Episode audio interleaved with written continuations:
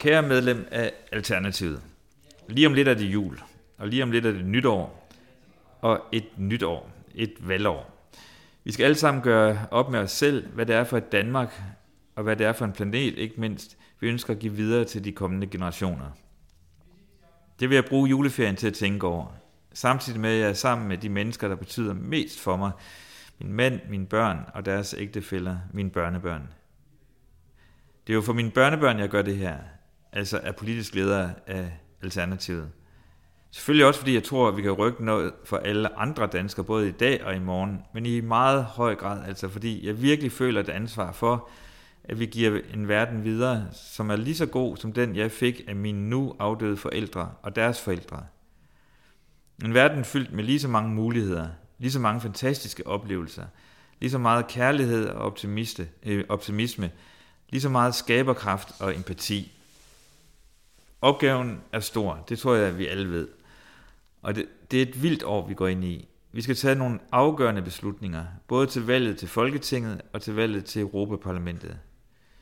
Men jeg føler mig helt klar, fordi vi sammen har skabt et solidt fundament. I forhold til EU har vi etableret et spændende samarbejde med nogle af de mest progressive og nytænkende politiske kræfter i Europa i European Spring. Og i forhold til valget til Folketinget har vi med vores regeringsprogram, der er et alternativ, givet vores bud på, hvordan vi vil lede Danmark, og hvordan vi vil forandre Danmark, så det bliver mere grønt, socialt retfærdigt og kreativt. Det er et godt fundament at bygge videre på. Hvis du endnu ikke har fået læst regeringsprogrammet, er der et link i nyhedsbrevet. Og hvis øh, læselysten er ekstra stor i juleferien, så håber jeg også, at du har tid og lyst til at læse eller genlæse mit visionsudspil, Det næste Danmark, som vi præsenterede på årsmødet for snart længe siden. Der er også et link i nyhedsbrevet. Det er navnet for vores regeringsprogram og det næste Danmark, jeg har lyst til at gå ind i valgkampen med. Seriøs, modig, ansvarlig, visionær, konkret. Nu skal vi vise dem, hvad vi som bevægelse og parti sammen kan udrette. Sidst var vi det nye parti. Denne gang går vi efter magten for at forandre magten. Jorden kalder, og vi hører den klart og tydeligt. Netop hvor meget jorden kalder, blev udkrystalliseret til klimakonferencen COP24, der sluttede i sidste weekend. Det positive ved konferencens resultat er, at verdens lande faktisk blev enige om regelsætter for, hvordan vi når Paris-aftalens mål om en global temperaturstigning på helst kun 1,5 grader.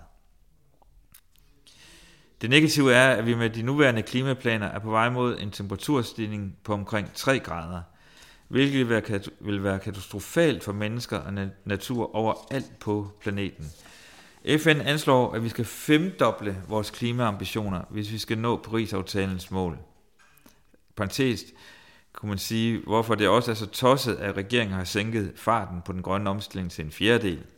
Parentes slut. Så det er nok at tage fat på. Især fordi selv kun 1,5 graders opvarmning langt fra vil være en dans på roser.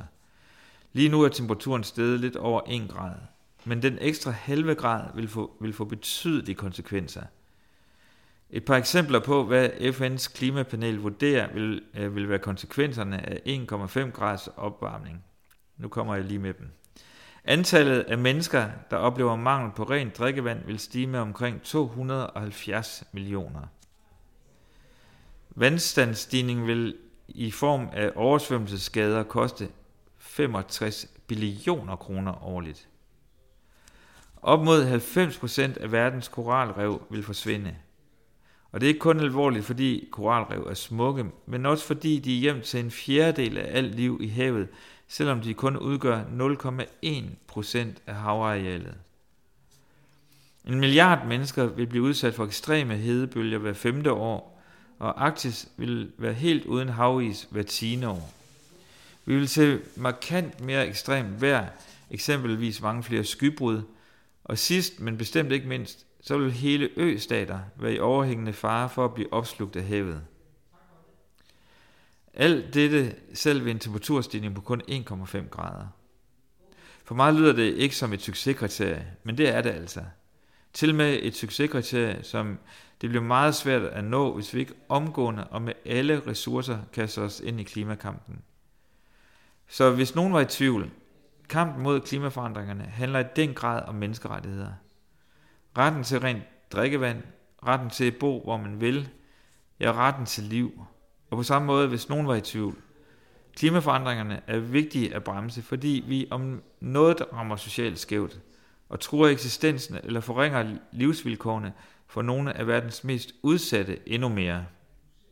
Med andre ord, så er man i den grad både socialt ansvar og forsvarer menneskerettighederne, når man kæmper for markant øget klimahandling.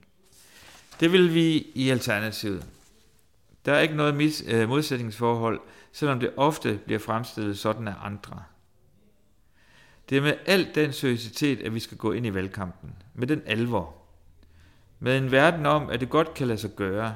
At politik, som vi har set overalt i Europa og også ude i verden, hurtigt kan ændre sig.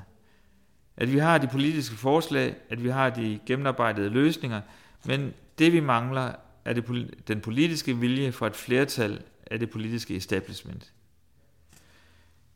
Hvis du ikke allerede, allerede kender hende, så håber jeg, at du vil bruge et par minutter på at se en fremragende tale for klimakonferencens store stjerne, den kun 15-årige svenske pige, Greta Sundberg, der taler verdens leder midt imod. Du kan se talen på det link, der er i nyhedsbrevet, eller læse Rasmus Nordqvists blog om hende, og, hvor der også er et link i nyhedsbrevet. Og så kommer jeg med et citat fra den tale, hun holdt. Citat start. Vores regeringsleder opfører sig som børn, så nu tager vi det ansvar, som de skulle have løftet for længe siden. Citat slut, siger hun blandt andet. Det er sådan et forbillede, mine børnebørn har brug for. Må vi få mange flere af Gretas slags i 2019. Og så vil jeg lige komme med en lille bonusoplysning.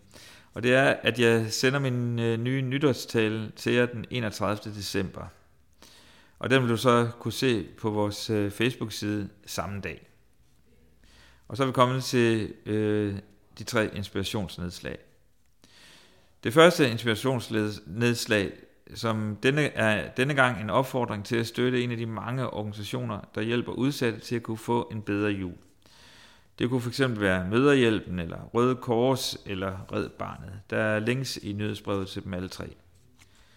Jeg vil også opfordre til at støtte to vigtige underskriftsindsamlinger.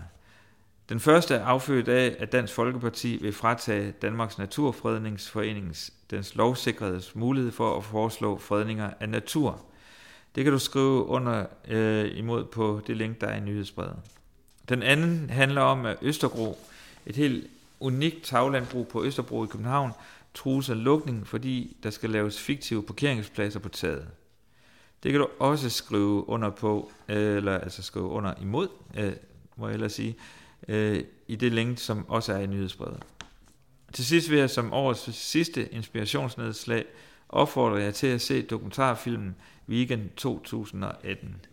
Det handler om, hvordan øh, veganismen i 2018 oplever en ret massiv folkelig gennembrud.